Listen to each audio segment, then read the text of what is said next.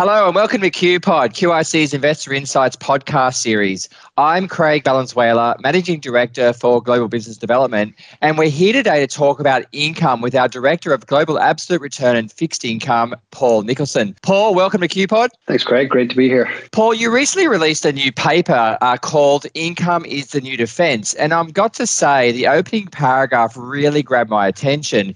In it, you wrote, one year ago, an investor with a million dollars allocated to a cash fund would receive an income of ten thousand dollars per year. Today, that same one million dollars allocation would only return one thousand dollars per year. With that top of mind, Paul, can you take us through what you've been seeing over the last past year? And I've got a funny feeling that COVID might be a factor here. Can you talk us through it, please? Yeah, thanks, Craig. Um, look, the, the COVID crisis has been has really shifted um markets very much uh, systemically since since it hit really in in January, February, and Q one as a whole.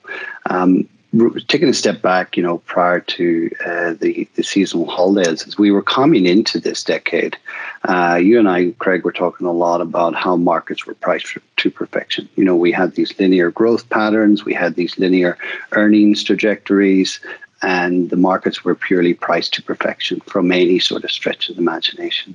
And then take a step forward, COVID hit. What manifested out of that has been this huge monetary and fiscal response to the tune of six to, t- to seven trillion, depending on who you ask. And, and essentially what the governments and the central banks have tried to do is bridge this pandemic.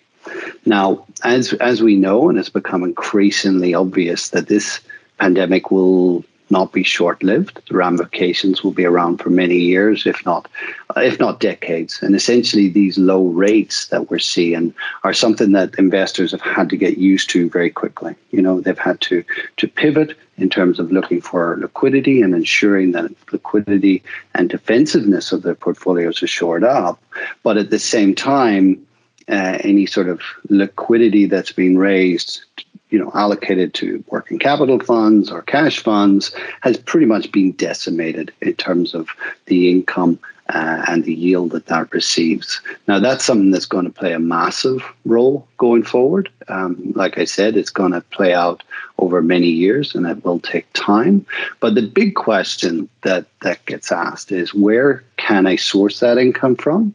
But also, how are my traditional fixed income assets going to play their defensive role in my portfolio when they're already at sort of zero levels of interest rates? And that's the, really the big crux of it. How is uh, the traditional aspect of fixed income, which is to be a defensive nature within an overall portfolio for an investor, and is that going to play out going forward? Yeah, so look, I, I appreciate the you know the new environment with liquidity being a major concern, defensiveness being a real topic of conversation these days, and those low rates you talked about. So with that backdrop in mind, how can an investor balance the upside with the downside and, you know, sort of maximize that income? Yeah, it's a, it's a great question. Uh, and as we know, there are many options open to investors. Uh, each and every one claim to be the panacea to a low-income world. Um, the one thing that we need to be very astute to, and all investors need to be, is that the vast majority lock up capital for long periods of time with pre-deferment income levels, you know, where we are today. Uh, they may look attractive today, but in one year's time or two years' time, that's the question that we need to ask. Does it look attractive still at that point? The other part of that is not just locking up your capital for longer periods. Um, we can also, in order to boost our income, become more susceptible to the economic risks.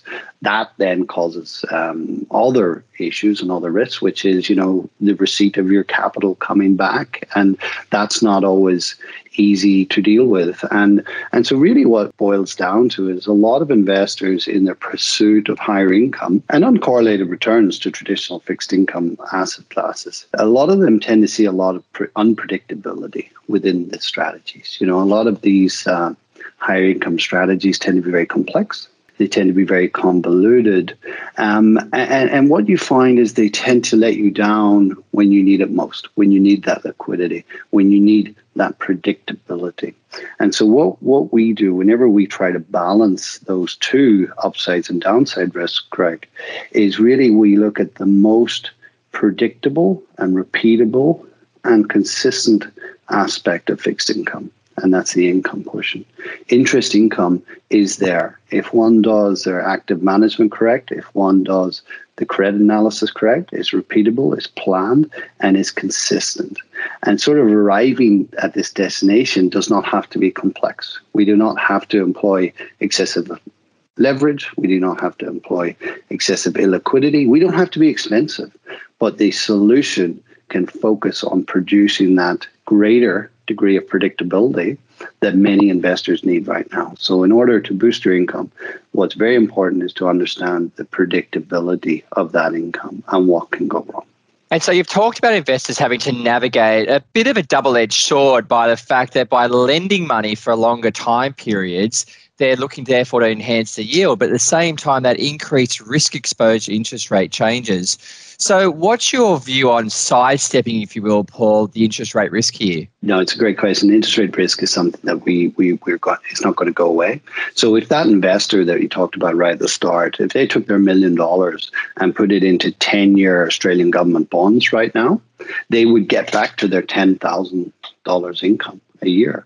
The problem comes, what if inflation increases and interest rates have to increase in order to control that inflationary aspect? These are risks that seem very far off, particularly in a global pandemic that we're currently in, when we have certain deflationary forces. But it's very easy to, to run a path that in one or two years' time, we could see interest rates having to increase in order to control inflation.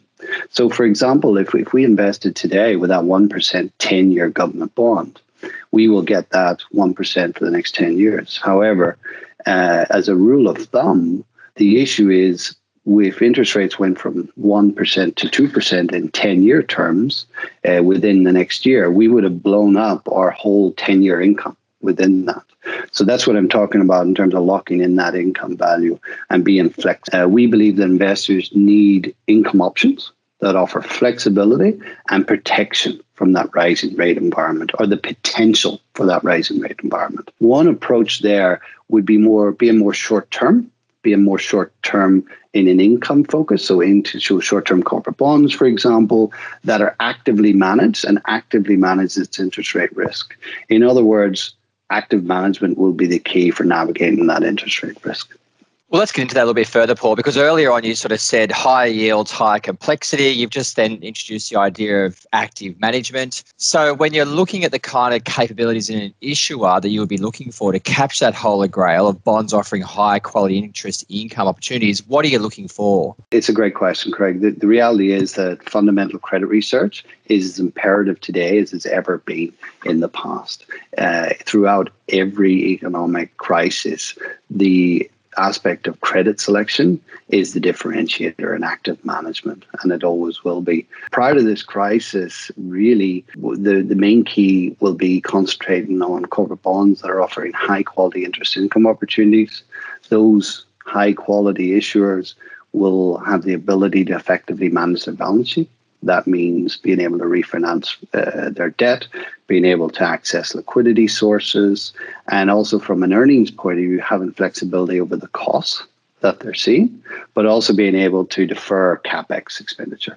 I think that's very important as well. So those high-quality corporates will be able to do that, but not every corporate will be the same. There will be the haves and the have-nots, and being able to differentiate that through active management and security selection is going to remain very much uh, the key for us. A, a good example of that is throughout this cycle, we actually see as banks as being a very strong winner out of this uh, this crisis, because if you compare them to the G F C, they had a lot of issues, they had a lot of uh, leverage in their system, they were perhaps overstretched in terms of their balance sheet. This time it's not the case. You know, there have been regulatory reasons, they've been held back, and they're actually coming into the crisis in a much stronger position than they ever were back at the G F C. So while credit losses are likely to increase significantly through this cycle, average and how we go through the cycle, banks, both domestic as well as globally, are considerably better positioned to absorb those losses, uh, given their stronger capital ratios, given the stronger liquidity positions, as well as that support from the regulatory aspect as well. So I think that's something that's a very important differentiator.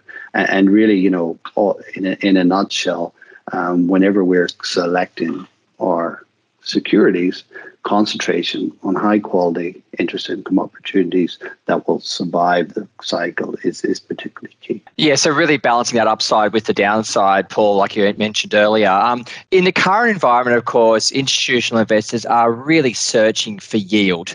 Um, and so maybe you can sum up for us, please, Paul, why income should be one of the key tools of choice for an institutional investor's toolbox to navigate the current market volatility coming out of a COVID cycle. Can you fill us in there, please? It's the power of the compounding effect, really, Craig. Um, whenever one takes into context the interest income remaining the most predictable, stable, and attractive attribute of fixed income, over the coming years, we're going to have low rates.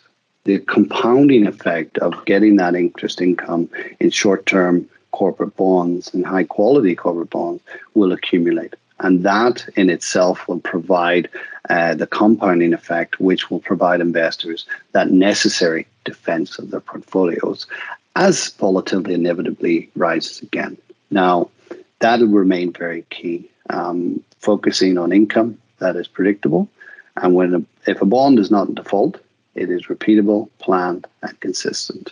And so that's why, you know, we believe that uh, short-term income strategies will become very attractive for investors going forward in the coming decade. Thank you, Paul, for that very timely update there on short-term income-producing assets. Um, if you'd like more information on what was discussed today with Paul, please reach out to your Q I C relationship manager. Thanks for listening to us on QPod today and have a super day.